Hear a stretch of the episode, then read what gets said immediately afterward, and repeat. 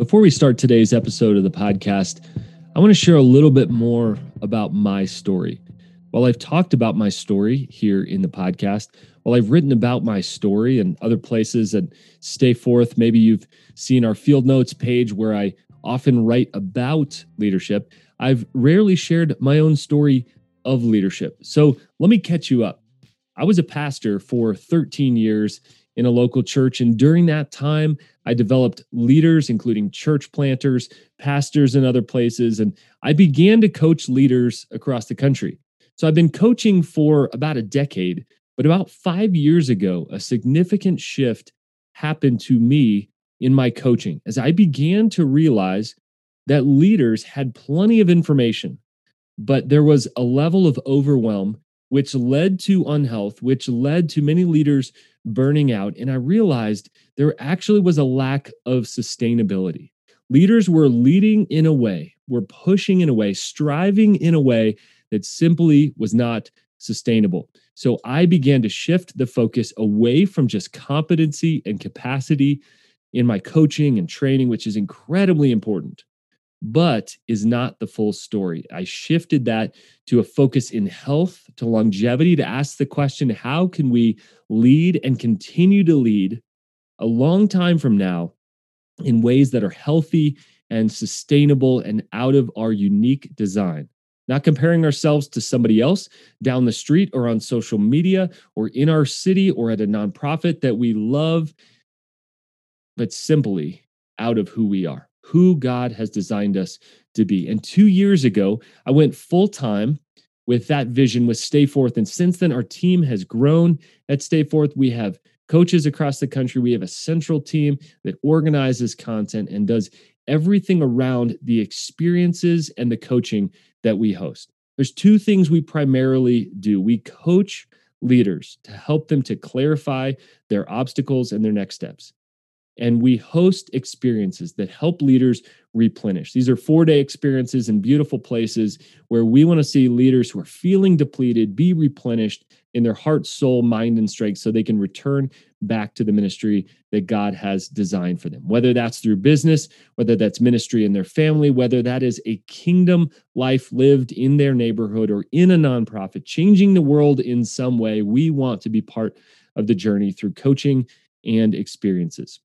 There are several ways that we live those two things out, but we want you to know that one of those ways is right here on the podcast. We want you to live and lead right side up in an upside down world. It is possible to live and lead well for the long haul without losing our souls in the process. And we work with leaders through coaching every single week who are doing just that. And it is so encouraging. Some of you who are listening, we get the opportunity to coach, we get the opportunity to host on experiences, but we want to invite you into a couple other things. First of all, the Right Side Up community.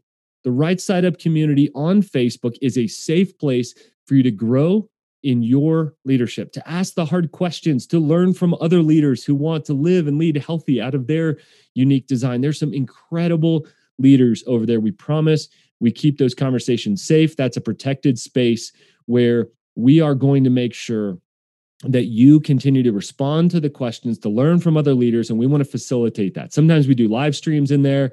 We'll bring podcast episodes over there sooner. We'll just kind of let you behind the scenes of some of the conversations we're having with some incredible leaders. The second opportunity for you is called our right side up journal. Our right side up journal we created as a companion tool to coaching. We realized coaching simply wasn't enough. Every other week with a coach for 90 minutes is incredible, but people need daily checkpoints, markers along the way, opportunities to declare a purpose for each day, to create some time blocking and some batching, and for leaders to get organized. And I can tell you, I use this journal every single morning, and this journal is an incredible three month process in health in impact and longevity. You can track your steps along the way. And we have hundreds of leaders across the country who use this every single morning. Groups use this together, teams go through this, church staffs go through this together. And the Right Side Up Journal is an incredible tool. And the last one is called Tuesday Tune Up. This is a practical email that's delivered every single week. And the question that that started our Tuesday tune up was what if in 5 minutes a week you could get something in your in, in your inbox that actually helped you make a practical change to your leadership and we are delivering that Tuesday Tune Up. Let me tell you where to find these places. Right Side Up Community. Just head on over to Facebook. Uh, make sure to like the Stay Forth page, but then you can just request access. We'd love for you to come in there and introduce yourself. The Right Side Up Journal, you can go to rightsideupjournal.com. That's rightsideupjournal.com. Check it in the show notes below. And Tuesday Tune Up, you can get this email delivered to you every single Tuesday by simply going to tuesdaytuneup.com. Again, find that in the show notes. We would love for you to track along with who we are at Stay Forth Designs. If you're interested in a replenishing experience or coaching that helps you clarify, head on over to stayforth.com and check out our experiences, check out our coaching friends. We are not just a podcast. We are a community of leaders who want you to live and lead healthy for the long haul. They want you to live out of unique design so you continue to live and lead well for the long haul. Friends, you don't have to burn out, you don't have to flame out if you live and lead how God has designed you.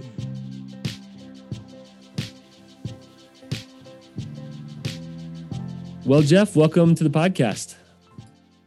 Man, thank you. This is such a privilege for me. I'm just a little nervous for your podcast because you have so many awesome people tuning in and so many people that are fantastic in in my spot that I'm sure I feel like I'm going to drag you down and uh, maybe this is the least uh, and the uh, last that you should have had on the podcast. I'm not sure. Stop it. You're definitely the best dressed we've ever had in the podcast. I'm I'm looking through video and I mean unless you're wearing gym shorts underneath there, you are the best dressed podcast guest we've ever had, Jeff. Boxer shorts. I got boxer shorts okay. underneath, but I got That's a fair. tie on top. Coming in from Houston, I don't blame you, man. It's like 8,000% humidity down there. I don't know how you guys do it.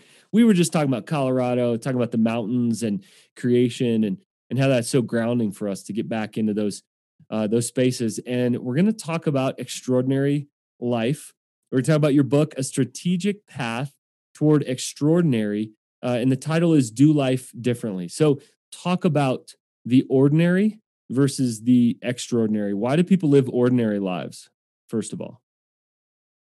Yeah, it's so interesting, Alan. I um I love to to get a group of people in a room, maybe at the ranch or somewhere, and I will ask them. I, well, I'll tell you what I do. I write on the a marker board the word ordinary, and I'll ask the group, "Tell me about this word."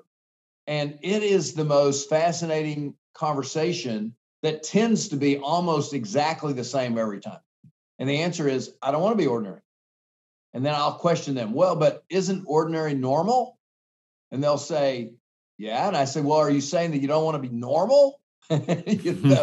and we get in this dialogue about well, if you're not normal, then that means you're abnormal. Well, you don't want to be abnormal. And uh, but I do think that there that none of us want to be ordinary, but we are very afraid of risking being different or or not. You know, we sort of live in this world that wants us to be homogenized and wants us instead of to thrive in our uniqueness to be focused on our sameness. And honestly, we don't we're, we're as a as a as a world, we're not doing a great job of of embracing others' uniquenesses and differences. Uh, we tend to kind of say, "Oh, that person's different." I don't, yeah, oh, they're different. And the reality is, we need to to view our uniquenesses as a huge blessing and sort of part of the seasoning, the salt of life that uh, that can make such a difference. Mm, I love that. We call that your unique design, and you've mentioned unique, uh, and you talk about life by design. What do you mean by that? You live life by design. Yeah, I love to talk to people about their thumbprint. And it's kind of a little bit of a, you know, people say, well, okay, yeah, I get it that my thumbprint's different. And I always say that your thumbprint should move you toward a life print. And your life print should be as unique to you as your thumbprint is to you. Um, and I and I love this idea that you and I were placed here on this crazy planet by God for a purpose that was uniquely each of ours. And I I get it that it's hard and and we try to figure that out and gosh, what was my unique calling and and that sort of thing. But boy, I think it is worth it to be on a missional pursuit of mission. What what is my mission that's unique to me? Hmm. And design, we talk about design as form and function. and there's that that beauty to it and the the spark to it and there's also the side that's functional that works you know within that and that's a challenge to move between those right? We can't live for vacation. We can't live you know sort of hate our work or time with family and then live for the weekends on that. What are some ways that we can kind of pop out of the ordinary when life is challenging? It's been a hard season. How can we keep that extraordinary in mind in the midst of some of the daily grind. Yeah. You know, Alan, one of our things uh, that I talk to people a lot about is I call it an integrity compass. You know, the word integrity, um, we think about character, uh, which is a good thing. Um, but the, the real root word of the, of the word integrity is a Latin word that's integer, which means a whole, to be a whole or not fractionated. And I think you know, the our integrity compass is sort of you picture a compass that points toward north. What is north in my marriage? What is north in my fitness? What is north in my community involvement or my family life? What is north in my faith? Uh, and for me, north in my faith is is a biblical true north. Um, but I think in each area of our life, we need to really get a compass setting toward a biblical north and then say, I want to be running after extraordinary in my marriage.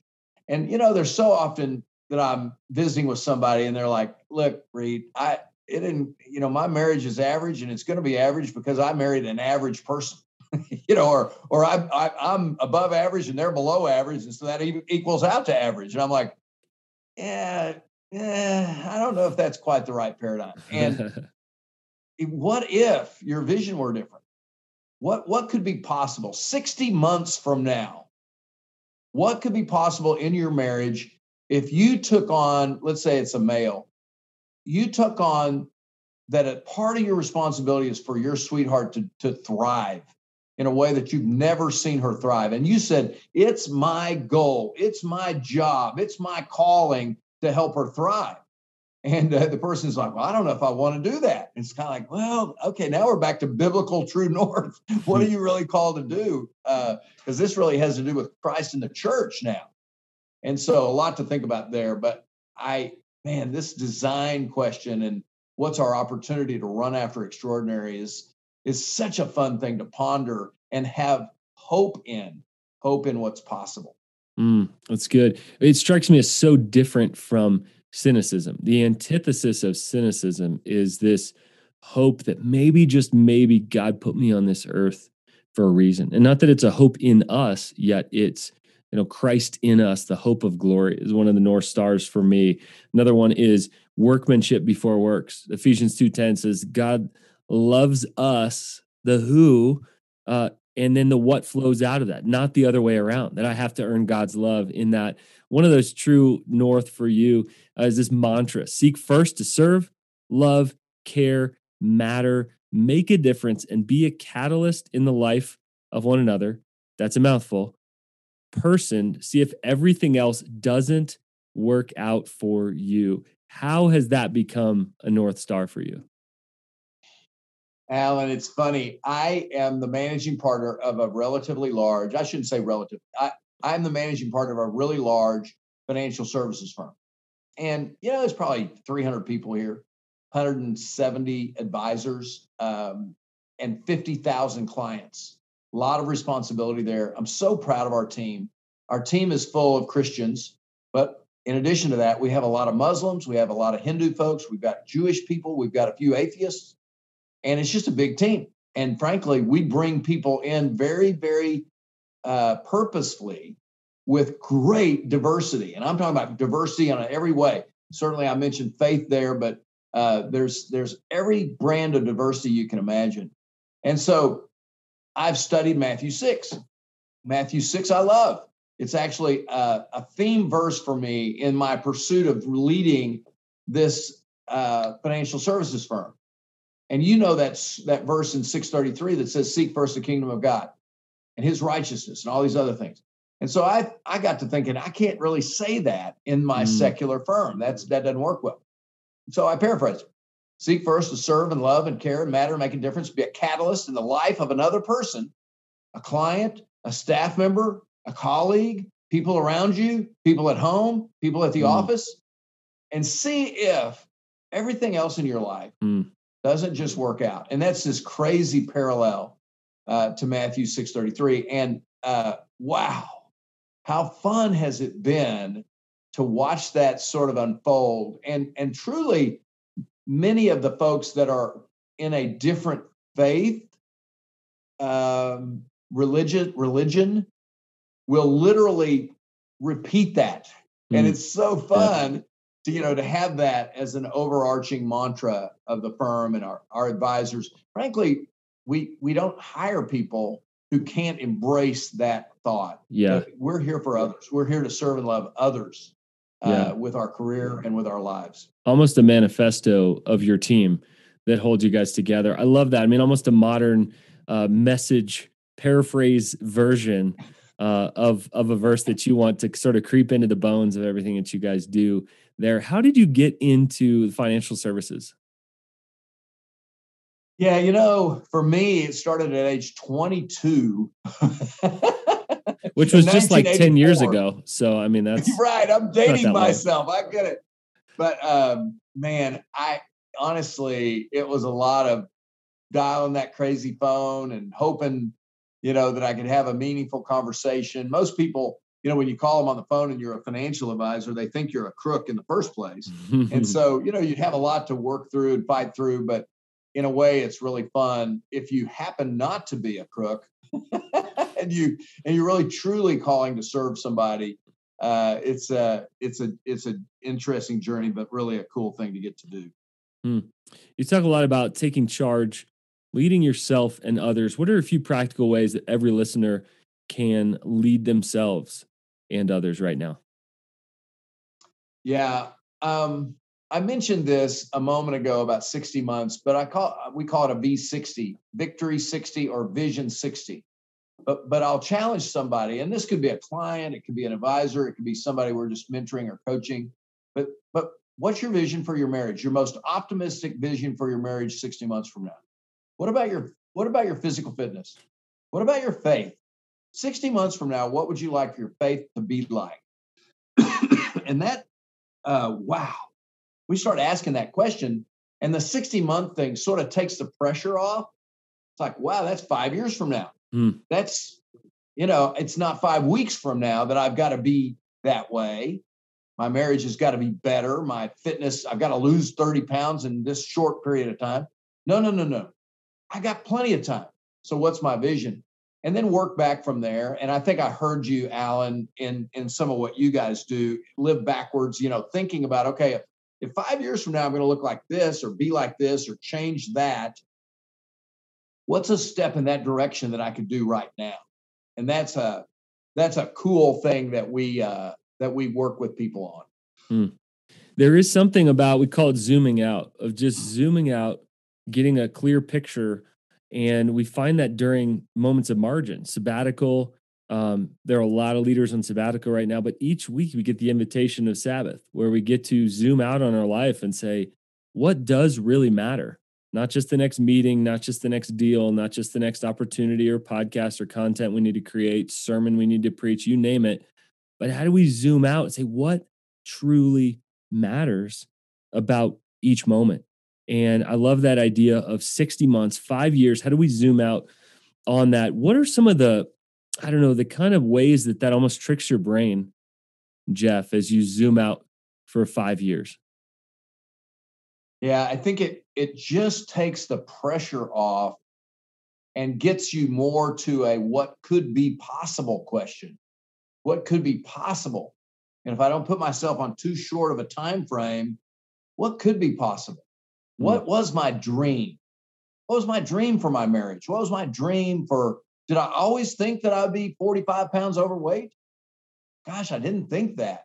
Well, is it possible not to be? Well, I might be in 60 months, but it isn't in five months, right?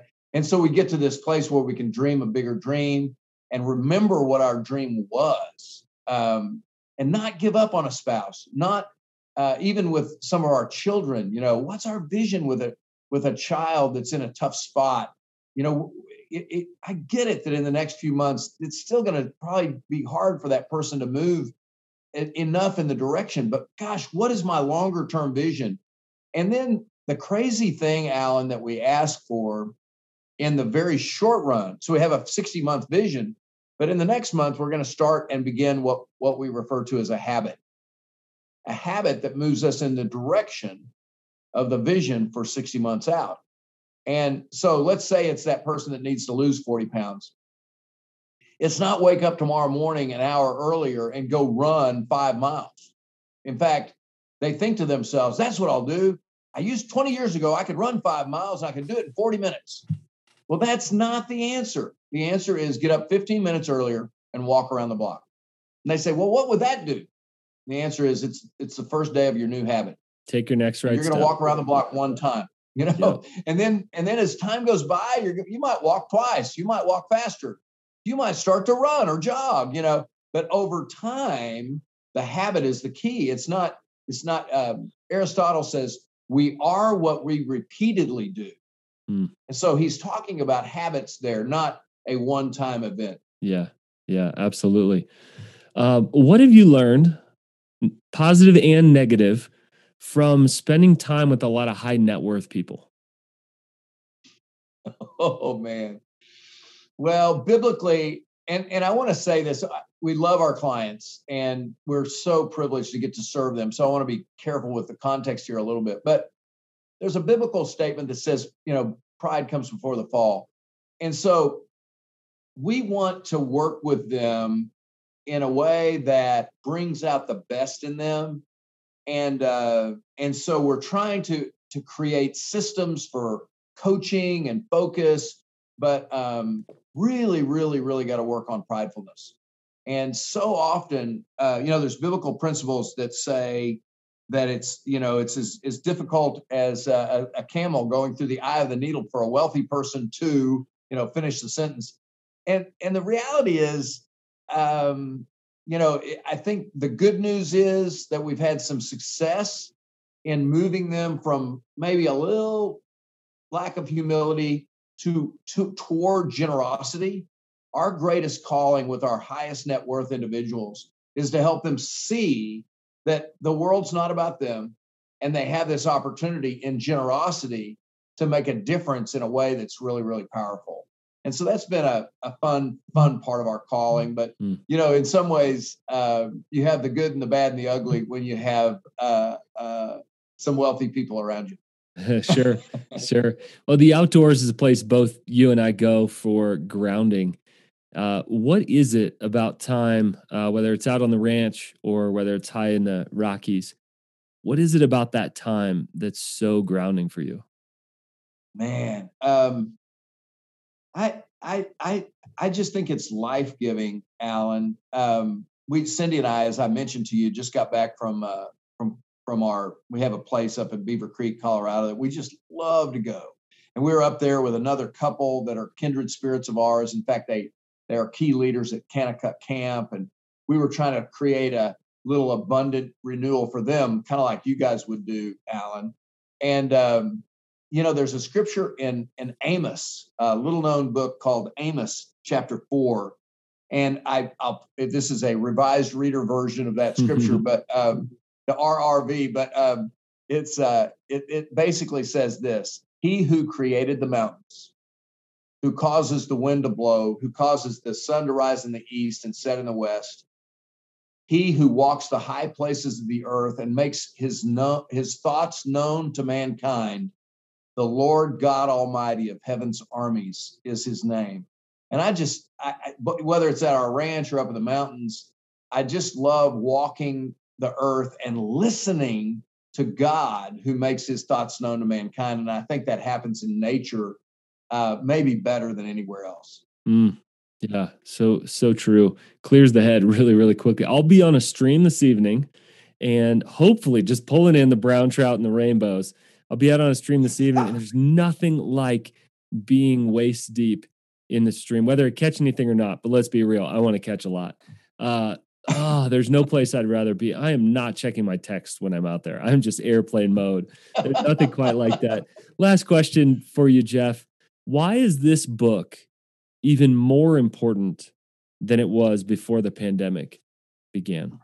Man, yeah, it's a great question. This book, um, first of all, Alan, I wrote it in the pursuit of being a sheep in wolves' clothing. The book is intended to be a book that wolves want to read. Mm. And so I didn't really write it uh, as a, eh, you know, you know, I wanted them to sort of see me as an, almost another wolf. And so um, there is so much biblical truth in the book, but the reality is the book is all about a secular person saying, wow, I need to think about truth. I need to think about uh, a strategy for my life that might be against the backdrop of a calling of God, uh, which I haven't thought about before. And so that's what's so gratifying about the book is that so many kind of secular type people have read it and made comments. But I do think the pandemic has really taken us through this journey of of uh, man. It, eh, there's so much passivity. There's so much mental health problems, and this book has sort of helped people elevate above their mental health issue. It has helped some people say, man, I need to get back to a hopeful focus and not just relegated to passivity that, hey, nothing can be done. I actually am, am in control of me and I can do life differently. And, and so um, I'm, I'm, I felt like the timing of this book was cool in all that we've been through in the last several months. Wow. Well, thanks so much. I've loved spending time with you. I hope we get to spend some time at some point in the future. Hope we get to hear another book from you, another message uh, close to your heart. But Jeff, I just want to leave you with this question. If there's one thing that you hope uh, readers say about your message, about spending four or five hours, you know, learning from you and your life, what do you hope they say? Boy, that's a I love that question. And I'm gonna what what hit my heart prayerfully is this that they can learn that what's possible is exceedingly abundantly above or beyond anything that they or others would ask or think. As you know, that's Ephesians 3:20. Mm. Yeah, talk about dreams right there. The dreams. Thanks for coming on, listeners. Um, I want to invite you and encourage you to zoom out this week, to think as Jeff encouraged us about five years, and to wonder what may be possible we've been really zoomed in tight in this season. Maybe even you're, you're struggling, you're overwhelmed. We understand it is a hard, hard season. And yet, we can't afford not to dream ahead about life five years from now. What does extraordinary look like? Jeff, it has been really fun to hang out with you. Thanks so much for your thoughts.